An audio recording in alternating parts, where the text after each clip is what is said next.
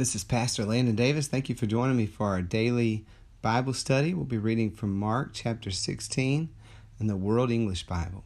When the Sabbath was past, Mary Magdalene and Mary, the mother of James, and Salome brought spices that they might come and anoint him. Very early on the first day of the week, they came to the tomb when the sun had risen. They were saying among themselves, Who will roll away the stone from the door of the tomb for us? For it was very big. Looking up, they saw that the stone was rolled back. Entering into the tomb, they saw a young man sitting on the right side, dressed in a white robe, and they were amazed. He said to them, Don't be amazed. You seek Jesus the Nazarene, who has been crucified. He has risen. He is not here. Behold the place where they laid him. But go tell his disciples and Peter, He goes before you into Galilee. There you will see him, as he said to you. They went out quickly and fled from the tomb, for trembling and astonishment had come on them. And they said nothing to anyone, for they were afraid. But when he had risen early on the first day of the week, he appeared first to Mary Magdalene, from whom he had cast out seven demons. She went and told those who had been with him as they mourned and wept. When they heard that he was alive and had been seen by her, they disbelieved. After these things, he was revealed in another form to two of them as they walked on their way into the country. They went away and told it to the rest, and they didn't believe them either. Okay, so we've got a few things here. First, um, whenever they come to the tomb and uh, an angel meets them and tells them that Jesus has risen, he says, Go tell his disciples and Peter. Now, is the point here that Peter is no longer a disciple because he denied the Lord? Or is it just showing the special care and concern that the Lord had for Peter even after his great failure? Either way, there's an invitation for Peter to believe in the risen Lord. Certainly, Peter, after all of his boasting, we talked about this a little bit yesterday, after all of his boasting how he would die for the Lord, he couldn't even watch and pray. And then he was so fearful that he denied that he had known the Lord. And so Peter had to feel like just an abject failure. And now there's a special message for Peter. And uh, he said, Be sure that, that Peter and the disciples know that he's not here, that he's risen, just as he said. Um, so they, after seeing the angel, they quickly fled and initially, they don't tell anyone. They're just running for their life. they were afraid and amazed and couldn't understand what had happened. And then it says Jesus appeared to one of the ladies who had come, Mary Magdalene. And um, when, when she saw him, uh, she went to tell the others what had happened. And when she did, they didn't believe. They mourned and wept.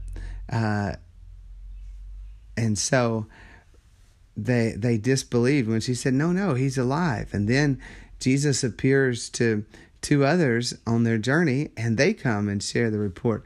But the disciples have been so profoundly disappointed in the Lord in the Lord's death and in themselves uh, that they don't have the capacity to believe anymore, it seems.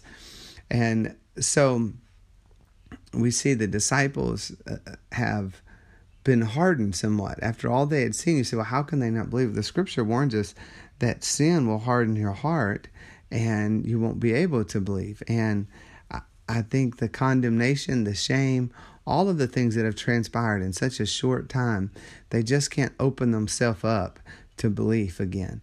Verse 14 Afterwards, he was revealed to the eleven themselves as they sat at the table. And he rebuked them for their unbelief and hardness of heart, because they didn't believe those who had seen him after he had risen. He said to them, Go into all the world and preach the good news to the whole creation. He who believes and is baptized will be saved, but he who disbelieves will be condemned. These signs will accompany those who believe. In my name they will cast out demons. They will speak with new languages. They will take up serpents, and if they drink any deadly thing, it will in no way hurt them. They will lay hands on the sick, and they will recover. Now, um, this portion, actually starting with verse number 9, uh, in some newer translations, for example, the New International Version, it has it in italics and it says that uh, some early witnesses don't include this. Well, that's actually, there's just a couple manuscripts, and one of them, I've actually seen pictures of the manuscript itself, and it has a blank space as if they knew that they were missing part of the gospel. Um, there, are, there are thousands of manuscripts and fragments. There are quotes. Um, there are translations in other languages, um, very, very early. And this is included in all of these that so that really does come down to just a manuscript or two. So while it's true that we do have a couple manuscripts that are missing this last part of the gospel of mark it's also true that the evidence is overwhelming i believe in favor of it being included uh, as authentic scripture. And it's always been believed by the church uh, it's just recently uh, that we've we've had people trying to cast doubt on it. I read from one of the uh, editors or translators of the New King James Version. He discussed their decision on these, and he said they finally concluded, if they were going to be fair, that a lot of the reason why people didn't want to include this had more to do with the theology than it had to do with the text.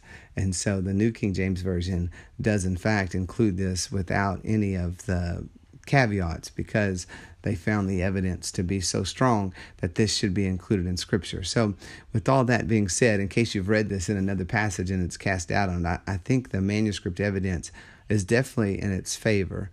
Um, and so we see that this, in, in my opinion, is absolutely the Word of God.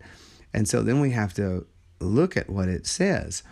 Uh, so, first here, he rebukes the disciples for their unbelief and hardness of heart.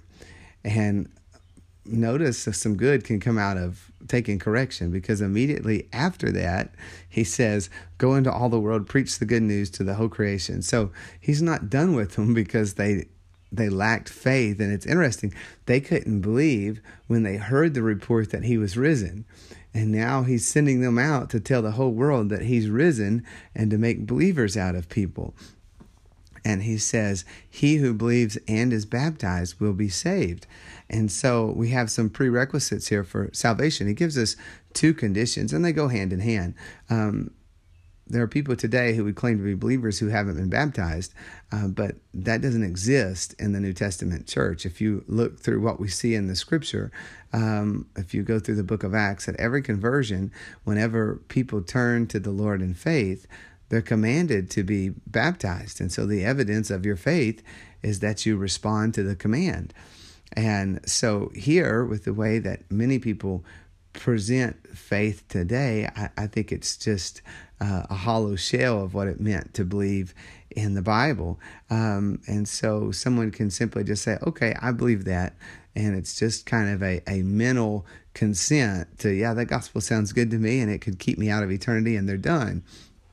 Well, when we say in the scripture, you're to believe from your heart, and, and how you think in your heart is who you really are. What gets in your heart is going to change your life, and you're going to make every effort to be obedient. And so, this baptism is given as a command through the scripture, not as a suggestion. Uh, in the first message to the church in Acts chapter 2, Peter tells them that everyone's to be baptized for the remission of their sins in the name of Jesus Christ.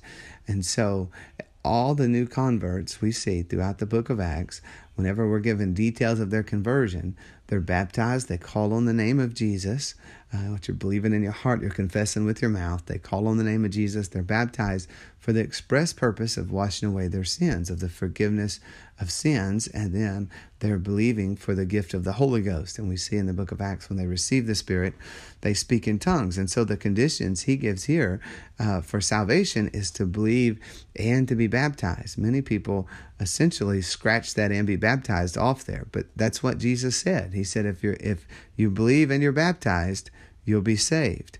But he who disbelieves will be condemned. Some people say, well, then you're making water salvation. No, the Lord can use anything He wants. He's the one who gave us the command to believe and be baptized. All it takes to be lost is just to disbelieve. There's one condition to be lost, and that's not to believe. You can be baptized every day, but if you don't have faith, it doesn't do anything. The power is not in the water, it's in your obedient faith. These signs will accompany those who believe. In my name they will cast out demons, they will speak with new languages, they will take up serpents, and if they drink any deadly thing, it will in no way hurt them. They will lay hands on the sick, and they will recover. What we find is there should be evidence in the life of true believers. And there were signs, and we see in the book of Acts, there were signs, there were things that occurred, and I believe they're still occurring on the earth today, and, and I believe it's God's plan for us to see more of that if we would just believe. Um, but certainly, the initial signs that you're a believer is the power that accompanies it power over demons. Um, the speaking in new tongues. When the Holy Ghost came, they would speak with new languages, and, and that still happens today all over the world. Um, but then he also said, um, if a, if they take up a serpent or if they drink any deadly thing and, and this isn't intentional this isn't trying to tempt the lord but if if these things happen um, you're going to see miracles of preservation that the lord will preserve their life now that doesn't mean that believers will never die and be spared from every situation but there will certainly be times when the lord steps in and gives health to his people so that they can fulfill his gospel and he says they're going to lay hands on the sick and they will recover. Part of the commission of the church is to demonstrate the healing power of the Lord. We see it all throughout the Bible, and I believe we still need to preach that and expect to see it today. Verse 19 So then the Lord, after he had spoken to them, was received up into heaven and set down at the right hand of God. They went out and preached everywhere, the Lord working with them and confirming the word by the signs that followed. Amen. So the Lord sat down when he ascended to heaven. Um, this reminds me of the language in the book of Hebrews when it talks about the intercessors here, the priests who were continually offering sacrifices and standing and, and doing their service. But it says Jesus, after he offered himself once, he sat down. His sacrifice was sufficient. He had finished his work. And so when Christ ascends to heaven, he sits down in the power of God and it's time for the church then to get up. He he sat down and then his believers went out and preached everywhere. And so we've got work to do. And then finally, it says when they did what he commissioned them to do, that the Lord sent the power to confirm it with the signs just as he had promised. And so this is the ending of the Gospel of Mark. Uh, it tells the great story of Jesus Christ and of our salvation, but it also ends with the purpose of the church. We're to go out and continue the work of Jesus Christ and expect to see the power of God in our day. Let's pray together. Father, we pray in the name of Jesus. We thank you for all that you've done. We ask that you would anoint us, bless us with power, help us to do your work. Stir our hearts to belief, Lord. There's so many reasons to be hardened and lack faith. There's so many traditions that are contrary to your word. But I ask, Lord, that faith would rise up and that you would confirm the word with signs following. Help us to believe more, to believe for things we've yet to see. I pray you would pour out your spirit with the evidence of tongues. You'd pour out your spirit with the evidence of power, Lord.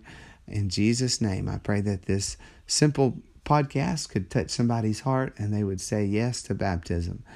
In the name of Jesus Christ, we pray. Let there be many salvations. In Jesus' name. God bless you. Thank you for listening. Join me again tomorrow for another episode.